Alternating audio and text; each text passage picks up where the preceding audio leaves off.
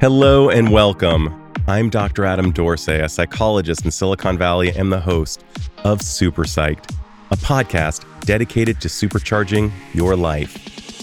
Each episode contains fun, high quality interviews with experts looking at psychology from all angles. Super Psyched is your tool to get more of what you want in your life and less of what you don't. Many of you know that I'm kind of in love with Japan. I lived there in my 20s for nearly three years. I studied the language intensely, and because it offered such a different point of view from what I grew up with, it informed how I think. This episode is dedicated to Japanese psychology, and procrastinators, listen up. It is also dedicated to taking action. As you'll hear from my guest, we have on average around 30,000 days of life. To deal with this reality and the fact that all days are precious, there have been some great contributions to the field coming from Japan. And you'll get to hear and learn about therapies you may have never heard of, specifically Morita and Naikan therapies. And many people have been loving Marie Kondo's work. Yes, it's pronounced Marie. And they've been loving her Netflix special and have been ridding their homes of anything that didn't bring them a spark of joy, as she so brilliantly puts it. Her thinking, too, is in line with this way of thinking as I see it. To make these concepts super accessible to my listeners, I found a man who has been studying and teaching Japanese psychology for over three decades, and he has presented on the topic internationally multiple times. Gregg Krech is the author and founder and executive director of the Todo Institute, a nonprofit organization in Vermont dedicated to the study of Japanese psychology. Gregg is the author of multiple books on this topic, including one on Naikan, which Publishers Weekly has described as illuminating and instructive. In addition, he wrote a book that has been read with overwhelmingly positive reviews by a very wide audience called The Art of Taking Action Lessons from Japanese Psychology. So listen in as Gregg and I get into the art of taking action and lessons from Japanese psychology. Gregg Krech, a hearty welcome to Super Psyched. Thank you, Adam. It's nice to be with you today. Right on. I'm so excited to talk about one of the things I care about most deeply. And one of the things that actually led me to live in Japan for nearly three years, and that is Japanese psychology in general. I remember getting off the airplane, and perhaps you had a similar experience, and I'll need to hear your origin story. But I remember getting off the airplane basically informed by my love of sushi, thinking, oh, great, the country of sushi, fantastic, and the best food in the world. Except there was so much more. Mm-hmm. It was as if I had left a dimension known to me in the West. I'd been to various Western countries and I saw something entirely new. Almost felt as though I was tripping. It was so different and so fascinating that I immediately knew this was my next thing. Like I needed to learn the language, I needed to learn about the culture, I needed to live there mm-hmm. and see what was Western culture, what was Eastern culture, what was just human in general, but perhaps hiding behind kind of an exterior that just appeared to be different. And I'm wondering if you could just, before we even get started, how did, let's hear about your Japan origin story. Well, I had been to Japan a few different times before I actually even discovered anything about Japanese psychology. And I had been there on what I would kind of consider at this point spiritual experimental visits because I was studying Buddhism at the time with several Buddhist teachers. And so I was really going to Japan to kind of experience Buddhism in Japan. So one of my favorite trips was really just going to these different mountains and kind of climbing these mountains. They weren't mountains like Mount Everest or anything. They were mountains that you could just walk up on a path, but they were spiritual pilgrimages for, my, for me. And so my experience there was really just discovering kind of where Buddhism had come from, given that it was so new in the United States and that it had been existing for thousands of years in Japan. And so that was really a, an eye opening experience, kind of seeing the, the temples. And I remember actually on Mount Hiei near Kyoto, you mm-hmm. may be mm-hmm. familiar with that, basically hiking up this path. And there's these people called the Marathon Monks of Mount Hiei who run forever. Are you familiar with that? These, no. There are these monks, and part of their spiritual training is to run around the mountain. And there's a, another guy who is behind them, like with a stick that kind of keeps them moving. And I just kind of happened to cross paths with one of them when I was walking up the mountain that day. But it really made so much of the ideas and stories about Buddhism that I had been studying, you know, real to actually be there and see kind of Buddhism, which had aged, so to speak, for so many centuries. And the richness that accompanies that age and the mm. depth. I've heard many people from the West describe their own felt experience with Japan, and I, I tend to agree with virtually all of them just how absolutely fascinating. Like I can actually, I can say without any question, every day I lived there, I learned something new, mm-hmm. generally multiple new things. Mm-hmm. And it was always fascinating. Mm-hmm. So I'm so glad to geek out with you to the topic of Japanese psychology. One of the things that you actually note is the notion of 30,000 days. That we've got these 30,000 days. And I'm wondering if you talk about 30,000 days as well as the name of the Todo Institute, how that came about. Okay. I'll tell the Todo Institute explanation first. So, the name of our organization is the Todo Institute. We're a, an education and retreat center here in Vermont. And in Vermont, we're often referred to as the To Do Institute because that first word, Todo, is spelled T O D O. And to do is actually pretty consistent with one of the psychological approaches, Morita therapy, which is really sometimes referred to as the psychology of action. So it's a pretty good fit. But the real name is the Todo Institute, and Todo means in English something like Eastern Way. So it's like the To in Tokyo, and then the Do in like Judo or Kendo, which is the way. But Todo is also a Spanish word, which means all or everything. So a word actually has a meaning in three different languages. In terms of 30,000 days, this first came up. I'm trying to remember if I if I can take it back to a particular year, but I think it was right around the period of maybe the World Trade Center 9 11 situation. And we were trying, we were changing the name of the quarterly publication that we did. And we were, we had asked people for suggestions and we have a membership. We'd asked our members, do you have any suggestions? And there was nothing that really struck me. And I was reading a book actually by a, an art professor at the Art Institute. And it's called, it's a book, a wonderful book called How to Use Your Eyes. Really wonderful book about detail and paying attention and uh, written by an art professor. And in that book, he has a chapter in which he talks about planning to go out on the lawn and just look at grass for a few hours, just look at grass. And I'm not an artist myself, but I imagine that's the kind of thing that artists might do. But then he started thinking, oh, I'm so busy and I've got this and I've got appointments at the end of the day and I'm behind on this. So he started thinking, oh, maybe I shouldn't do that. Maybe I just don't have time today. So he started thinking, well, I wonder how many days I have left when I would have time to do mm. that. Right. And he calculated it. He looked at how many 30,000 was a, a rough estimate of how many days one has to live, at least in America or Western society. And he subtracted first. And if anyone wants to do this, you can do this. You subtract the number of days you've already lived. And for some of us, that's a vast, a vast majority of the days were allotted. So for me, I'm, I think of it as in a basketball analogy. I'm already in the fourth quarter. I'm mm. in the final quarter and a number of us are. But he subtracted the number of days he had already lived. Then he subtracted days like the, winter in Chicago, which is quite long, where there's no green grass to actually look at, days when it's really raining, which he could get some information on from the weather data.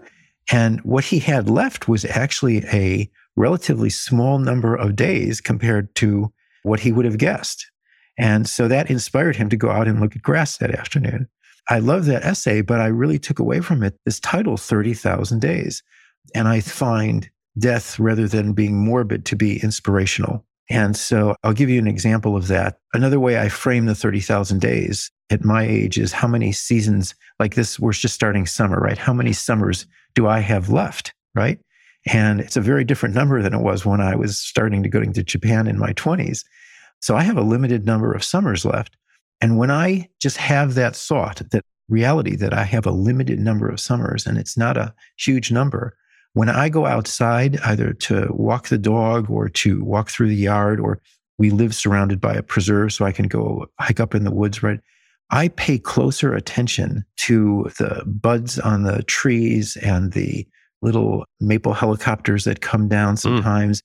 and the wildflowers and, and watching them progress from being born to dying. And I look at nature with very, very captured attention, knowing that I don't know how many more opportunities I'm going to have to see that. Mm. And so, so for me, knowing my number and that concept of 30,000 days inspires me to really connect with the world. And it's not just nature, it could be my 25 year old daughter coming over to go for a walk or have dinner with us. And how much of my energy is going towards her and how much of my energy is going towards looking at a phone or something like that. Right. So that concept is a constant reminder that my time is limited, that there, there is a number of days. It's probably not going to be 30,000. It might be quite a bit less. It might be a little bit more, but there's an actual number that will mark the end of my life. And when I realize that, I'm inspired to really kind of connect with real life rather than my thoughts about it or the technology or my daydreaming or any of those kinds of things.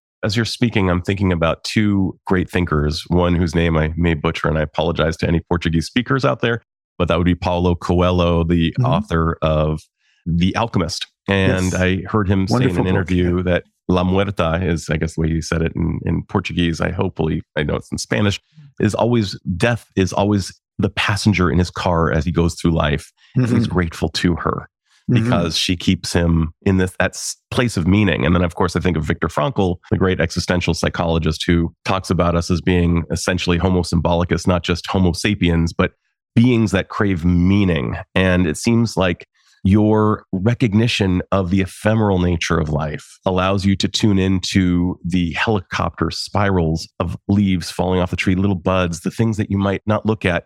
It's later than you think. So let's really enjoy the grass. And it's one thing to say that, it's another thing to do it and to recognize perhaps the non serving activities that we may spend too much time doing, like on mm-hmm. our phone rather than attending to your daughter who's right in front of you. Let's talk about procrastination, something that you talk about a fair amount mm-hmm. and its various forms. I'd like to just hear what your how you see procrastination, like why does it show up for us from your perspective and how can we best deal with it? Well, before I got into this material, I moved from Illinois, where I grew up, to the Washington, D.C. area. And was my first solo apartment. I was very excited. And I remember one evening going into the kitchen and making myself some dinner, and everything was ready. And I went to put it on a plate so I could eat it. And I had no plates left. They were all dirty in the sink. Everything was dirty in the sink. And so I didn't have a plate. I didn't have any utensils. They were all just sitting in a big pile in the sink, which was even more embarrassing because I had a dishwasher in that apartment. but the reason was I actually never felt like washing dishes. I, I never had a feeling like, oh, I think I'll wash the dishes now. That'll be fun or that'll feel nice. So I just didn't do it. So now I was faced with the fact that I didn't have any dishes and I had dinner ready and I did the next best thing, which is I, I ran out to a convenience store and bought paper plates. but I think it's an example of good example. Using our being feeling driven, being driven by our feeling states. And I think that's what happens with procrastination a lot is that when we're using our feelings as the director of our play to make those decisions, if we don't feel like doing something, we don't do it. And there's a lot of things that we need to do in our life, including some very important things that we're not necessarily going to feel like doing. We don't necessarily, we're not necessarily going to feel like exercising, even though we need to do it. We're not necessarily going to feel like doing our taxes, right? Even though we need to do it. I often have done a lot of writing in my life, but I rarely sit down to write when I feel like writing. Right. And so we need to develop the capacity to do something without actually feeling like we want to do it or feeling motivated or feeling enthusiastic.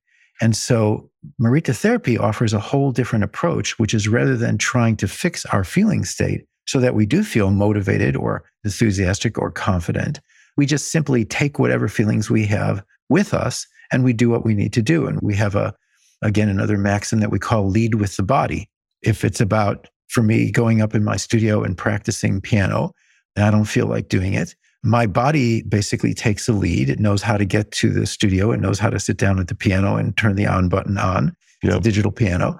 And those feelings of, I'm tired, I really just want to watch a movie, come with me. In other words, the idea is this Japanese term arugamama, which is to accept things as they are. And here we're applying that to our feeling state. We accept the fact that I'm feeling tired. I'm feeling just that I have no energy. And I feel like I just want to sit on the couch and watch something or maybe read a book. And I take that feeling state with me. And my body takes me up to the studio and I sit down and I turn the digital piano on. put my headphones on. And for me, the example I'm giving, I would say eight or nine times out of 10, after I've played two songs, I actually feel like playing the piano. That's brilliant. By doing it, you begin to feel like doing it. Yeah. Now, not always. Again, and if somebody wants that to be a 100% thing, then you haven't made that shift from being feeling centered. You're still looking for that feeling. But the fact is that in most cases, if I make that change using my behavior or my body, in most cases, it influences my feelings. And I remember one day coming across a quote by William James, which could have easily come from Morita. He basically said, I can only paraphrase the quote, but he said that we use our behavior, which is much more under our control than our feelings. Right. And we essentially lead with our behavior, which then are more likely to influence our feelings. And that's really almost exactly what Morita therapy suggests that we use our behavior where we can have some control or a lot of control to do those things. Many times our feelings come along and they kind of buy into the process, and sometimes they don't, and that's okay too. Sometimes I play a couple of songs and I just feel like going to bed and I stop. And sometimes I didn't feel like going up there and 11:30 at night and I've been in the studio for 2 hours playing and I lost track of time. So the idea is from a procrastination standpoint is that we need to develop the capacity to be able to do things without feeling like we want to do them. It's really very simple to talk about. It's very hard to actually develop that capacity. And I see it as a skill. And so our ability to take action when we don't feel like it is the taking action side of that principle. And our ability to not take action when we do feel like it is the other side of that coin, which comes in handy when we're trying not to eat sweets or we're dieting or we feel so angry that we feel like we want to wring somebody's neck, but we don't act on that feeling and thought, right? So we have restraint and we have taking action, and they actually both are coming from the same principle which is that principle that's based in purpose and that has to do with essentially controlling our behavior and not making our feeling state the director of our play. You know, I love that idea. It's almost we have an accelerator and a brake pedal. And regardless of how we're feeling, we move towards the target of what we're going for. Let's talk about how Morita therapy actually got you to lean into a part of yourself that you might not have expressed in this lifetime during these 30,000 days had you not been informed of it. And to, I think, great pleasure for yourself, your family, and certainly the people who get to watch you play the keyboards and sing in your Allman Brothers tribute band. Somehow, this philosophy, this version of Japanese psychology informed you to vastly improve your life. Well, you know, they say that the fear of public speaking is actually a more prominent fear than the fear of death itself. And so the equivalent of that in the music world is getting up on stage and performing. And I had been playing piano since I was a kid. I was in bands when I was in college and after college. But for most of my adult life, I've been playing in the living room. And I decided a few years ago that I was going to uh, at least try to start by getting up during a blues jam and getting up on stage and actually performing at a club. And so I needed to do a lot of practice because I needed to learn how to play blues in various different keys. And of course, I put it off until the last blues jam of the year in December. I went there with my wife. My kids who were in their teens actually were with us. And you sign up on a, a card for a particular instrument. I put keyboards. And then so I'm sitting there with, with my wife and my daughters, and suddenly they call out my name and they say, Gregg Krech, is he here? You want to come up and do some keyboards? And of course, this I get this anxiety, adrenaline rush going through my whole body. And I suddenly feel my palms sweating and my forehead sweating, and my heart is palpitating. So I'm having all of these anxiety symptoms. But in Morita therapy, one of the things that we teach people is to coexist with anxiety rather than try to fix your anxiety. But so here was a real test for me. So I had to figure out how am I going to get from the table to the stage and sit down in front of the keyboard while I'm sweating and shaking and my heart is is beating rapidly and I'm having all these thoughts like I'm going to make a complete fool of myself. And so I get up and while I'm feeling this way, I start taking one step after another toward the stage, continuing to have these thoughts, continuing to have this anxiety.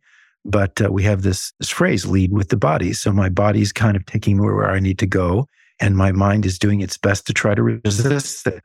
And I got up on stage and I sat down in front of the keyboard, which I had never played that particular keyboard before.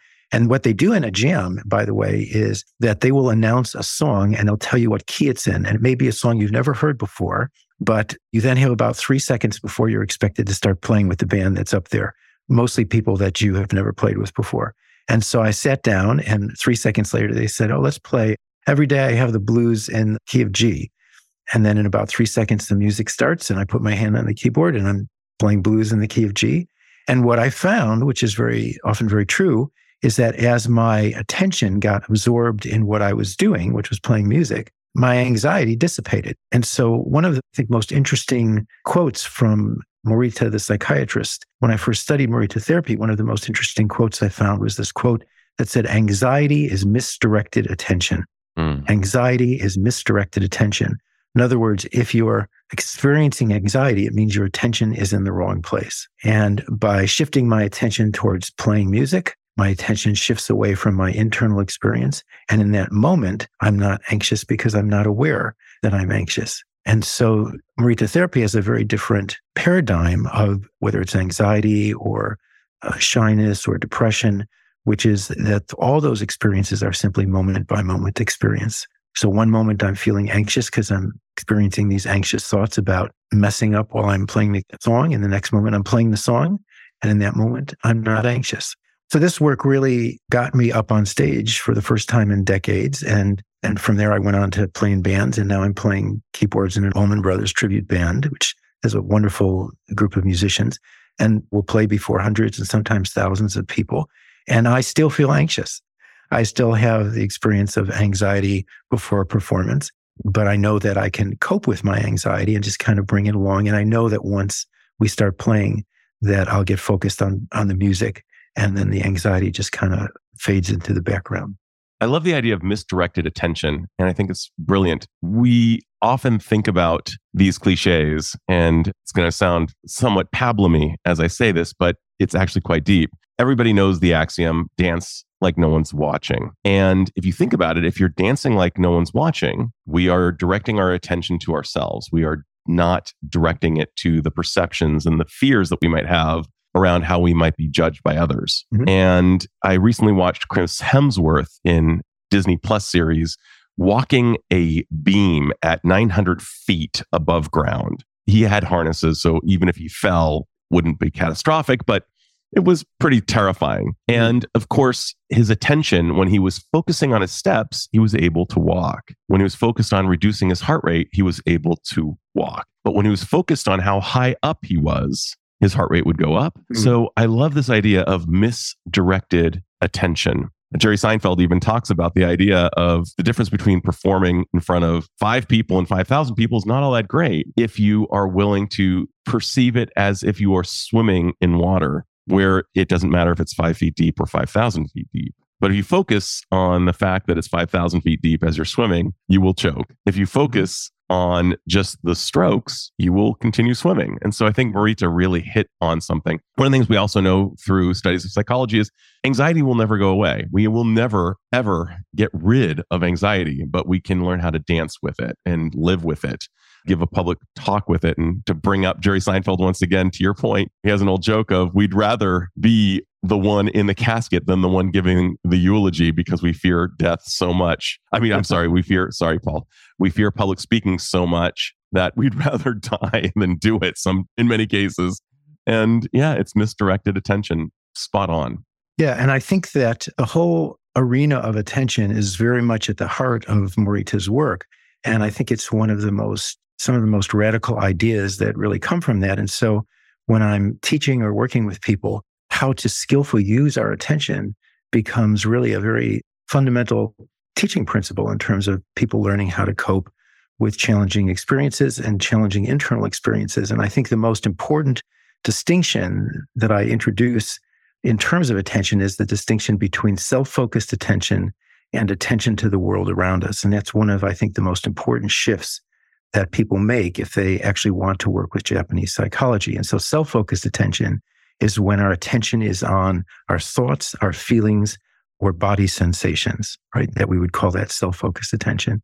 And attention and which is to the world around us or engagement in the world is essentially everything else. It's noticing the colors of the flowers and the roses and the shades, different shades of red on the petals. It's noticing the texture of those rose petals.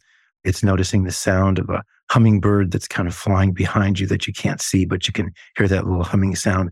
So when we're using our sensory experience to connect with the world, then that's this outward focused attention. And several decades ago, kind of before the internet, I did spend a couple of days at Middlebury College Library researching self focused attention to see what research had been done in the West that might either confirm or essentially disagree with the Japanese view of this, at least the Morita therapy view of this.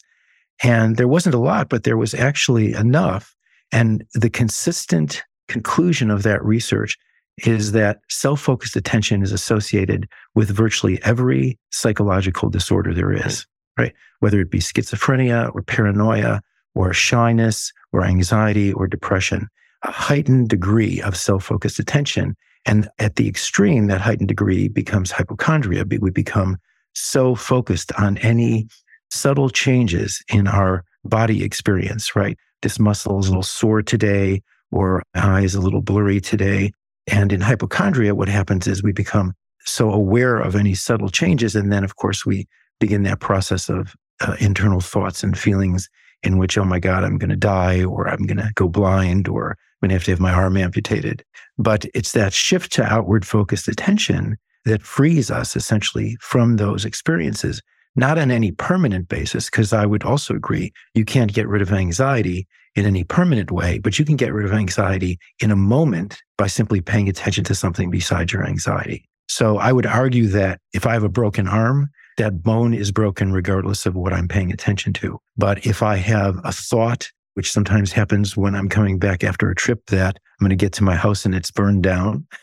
And if I have that thought and I pay attention to the road that I'm on or little kids playing ball next to the road, in that moment, I'm not anxious. And that, and my anxiety is cured, not cured in any permanent way, but cured in that particular moment of time. Yeah, I think it's brilliant. And I think that what is really being called for is is balance, that yin yang. I mean, if we are overly self focused, we become ruminative. We can't escape almost a narcissistic pull, a self absorption that is associated with anxiety and depression and a host of other pathologies that we don't want. And yet, if we have a sore throat, we need to notice that. Or if, if we need to go pee, maybe good idea to notice that. And if we have an emotion because we are possibly about to be somehow duped, it's important to notice that intuitive thing. So it's I'm guessing that Morita would never say, lose yourself entirely, but he would probably say something to the effect of, there are times when we can repurpose that, mm, and there are times when we need to actually transcend in order to accomplish what we want to accomplish while anxious.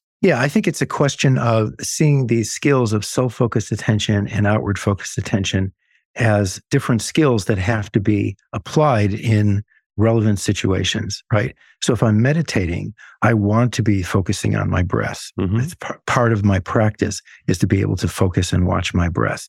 But if I'm taking a walk in the woods or I'm taking a walk on the road with my dog, I'm sure some of our audience has had that experience where you go out for a walk and you come back, you realize you, you didn't notice one thing the whole time because you were basically caught up in that internal dialogue.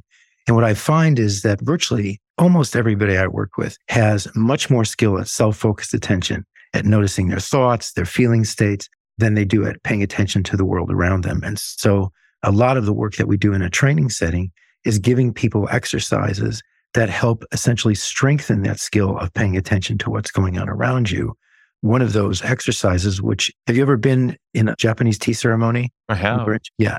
So when I attended a Japanese tea ceremony for the first time, I thought you had to be completely silent while they were going through this ritual of making the tea and serving the tea. But I found out that you can actually speak, but the general rule is you can only speak about what's in the room, right? You can only speak about what's actually present in the room or in your experience at that moment. So you can ask, mm. what does that calligraphy on the scroll mean? What does that actually mean in English? Could you translate for me? Or this is a really interesting teacup. Does this have a history to it? So you can ask questions that are relevant to what's actually going on in that moment. And so we'll, we have exercises. For instance, we have a, what we call a tea ceremony walk where we'll have a group and we'll go for a walk, hike in the woods or walk on the road for 20 minutes. And we have that same rule. You're only allowed to talk about what is going on in your sensory experience at that moment. So you can talk about seeing some red winged blackbirds sitting on the electrical wires, but you can't talk about politics and you can't talk about whether the Los Angeles Dodgers are going to win the pennant this year. so you have to stay focused on what is actually present in your life at that moment. And when we try to do that, it's amazing how difficult it is to do because our thoughts almost, oh, you know, we'll see a red winged blackbird and it'll remind us of another bird that we saw when we were on a trip to Italy. And suddenly we're off someplace else and we're not in the present moment of our life. So, this idea of basically keeping our attention focused on what's going on around us and keeping our speech focused as a reflection of that attention is very challenging, but it's a great practice for us to just kind of stay present with our real life. The Zen teacher, Charlotte Joko Beck, had actually a term that she referred to all of these kinds of dialogues and thoughts that are going back and forth in our head. And she called it our substitute life. Well, our real life, my real life right now is talking to you, yep. is looking at my computer screen, is sunlight that's coming through the windows and in the room that I'm in. This is my real life, right? But the thoughts in my head, like, I wonder if the Wi Fi is going to go out or it's really hot today. And as soon as this, as soon as we finish here, I'm going to turn on the fan because I'm sweating. So all these things that might go into my mind, those are not my real life. Those are just thoughts and ideas and dial, internal dialogue. But my real life is that I have this actual bottle of vitamin water to drink. This is my real life. So when I drink it, drinking this water is my real life. And I think this idea, and we like to characterize it as moving from thinking to experiencing, right? So you move from getting caught up in your thinking to actually trying to get caught up in the experience of life itself. I think that's brilliant. And one of the best definitions I've ever heard of mindfulness is being aware of what's going on while it's going on. And this idea of talking about what's in the room during tea ceremony is so brilliant. Think about sometimes when I'm having a delicious meal and somebody starts talking about something that is actually unpleasant, it definitely takes me out of the meal. And I think it's incumbent upon us to find ways to kind of, I, think there was a Sufi poet who said something either lose your mind and come to your senses or free your mind and come to your senses and just mm. to allow yourself a moment of just really being in a thing fully. And I mm-hmm. think, but we're afraid of it because there is something profoundly intimate either with that thing, with ourselves, and with the other. And there's an mm-hmm. old tale I heard from a meditation teacher about a, I'm going to say like an 18th century nun. And she was enjoying, as the story goes, partridge. And she was enjoying it so much that one of her one of her colleagues said, Shouldn't you be reserving that for our Lord and Savior? And she said, I give plenty to my, our Lord and Savior, but when I'm with Partridge, I'm with Partridge. and, and, I think that's a great story. It is I think there's story. something about really being with a thing when we're with it. And I think that mm-hmm. many of us are actually terrified of the intimacy. I think that that is part of it. Kind of going back to this idea of just really, really allowing yourself to do a thing. If I was to ask a very experienced baseball player to go back to your Dodgers idea, to think about swinging about while he's swinging a bat. He would not probably connect as well as he would if he mm-hmm. was mm-hmm. not thinking about it and just doing it. Mm-hmm. Uh, we all kind of know that intuitively. And there's this study that kind of relates to this as well that was conveyed to me by a colleague. Apparently, two groups of people were singing karaoke. I can't say karaoke, uh, especially to you, but karaoke is how it's pronounced, folks. I don't know how we got karaoke out of those letters, but they were asked to do this. And one group was told to say to the audience beforehand, I'm nervous, as they felt the butterflies in the stomach. And they performed. The second group was asked to feel the butterflies in their stomach, but to say, I'm so excited. And mm-hmm. each of these singers was rated. And the group who decided to that their butterflies meant that they were excited, they got subjectively better reviews from the audience. And from that, I, I think we can infer, at least in part, that we do better when we interpret the data as something that will assist us in our performance. Mm-hmm. And I think that's kind of what you're speaking to as well, at least a next door neighbor or a cousin of what you're speaking to. And I just think this is fantastic. We, we all are going to experience butterflies. We're all going to experience anxiety. How can we purpose it so that mm-hmm. it will serve us so that we can perform with it?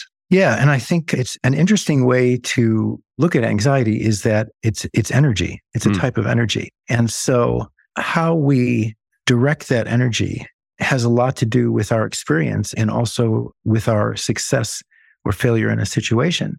So if I have anxiety and I'm on stage and I basically direct my attention inward so that I'm focusing on the anxiety and, and the internal dialogue goes something like, why am I so anxious? so, and then the next round is, how come I'm so anxious? All these other musicians don't seem to be anxious. And then the next round is, why am I the kind of person who's so concerned about what other people are doing instead of just like trying to focus on myself? And it just keeps going. And there's Morita therapy. They use a term called toraware, which has to do with this cycle of just getting more and more drawn into your internal dialogue. And when we do that, we're directing our attention inward. And the chances of my actually being able to play well in terms of music or to do anything well in terms of what I'm here to do go down as I do that. As my attention focuses inside, it's not focusing on my playing, right? But if we take that attention, that anxiety, and we see it as attentional energy and we move it out into the world. So I use that anxiety before getting on stage to practice. I have a concert tomorrow. And so I practice for three hours the night before. And I practice in part because I feel so anxious about the concert.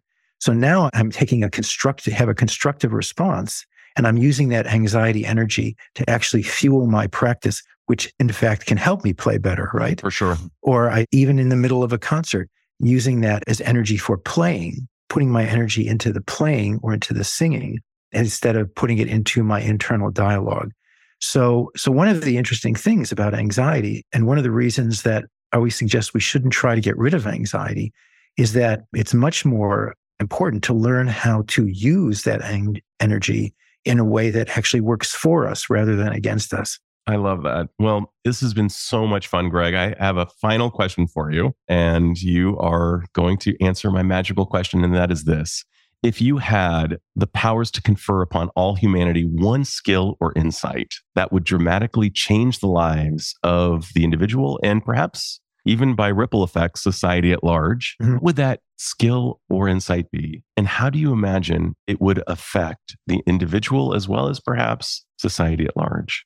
The skill that I would magically confer upon the global population of this world is the ability to put oneself in another person's shoes. And that really takes us to the other side of Japanese psychology, to the Naikan side, which we won't be able to talk about today.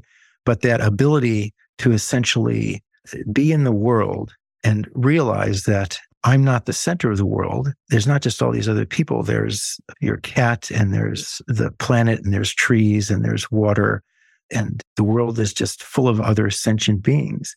And to be able to go through and see, to experience, I wonder what it's like to be in Adam's situation today, or I wonder what it's like to be in my wife's situation today, or I wonder what it's like to be in the situation of the person who has to make the decision about whether to cancel a 10,000 person concert because there's a 70% chance of rain. or to put ourselves in the shoes of someone who's trying to have a sandwich in the middle of Ukraine right now, not knowing if a missile is going to hit any minute. And I think if we could all do that, if we could all do it in a somewhat successful way, the degree of compassion and kindness and love in the world would just expand exponentially. Mm. And I think we would find that our experience of living in this world would be very different. What a beautifully phrased description of what could be just called empathy. It's as if you redefined it in that moment. And I love the way you said it. And Gregg, this has been so much fun getting to geek out with you. and I knew it would be fun. I was telling my wife last night how much I was enjoying getting to know you and your work. And I'm so glad my listeners get to benefit from your wisdom. Well, it's really it's been a pleasure talking to you. And, and most of the time I wasn't even aware that we're doing a podcast. I'm just sitting here after detailing this conversation. And I think we both have this kind of background, you having lived in Japan and my having done a lot of my uh, training and, and a Buddhist practice in Japan. So it's kind of a common ground. But I, as I mentioned to you, kind of when we were in warm up mode yesterday, you know, I love the array of themes and people that you have on your podcast and that it's not just talking about mental health, it's talking about life. And we see ourselves as holistic beings, not just as psychological beings. And so I really love what you're doing. I feel honored to be part of it. And I hope that you continue to have many opportunities to do this for years to come. Oh, kokoro kara arigatou gozaimasu. Thank you so much from the bottom of my heart. Ah, this has been great. This is Dr. Adam Dorsey thanking you for listening to Super Psych. If you know anyone who might like it or who might benefit from listening, share it. And if you like the episode, please hit subscribe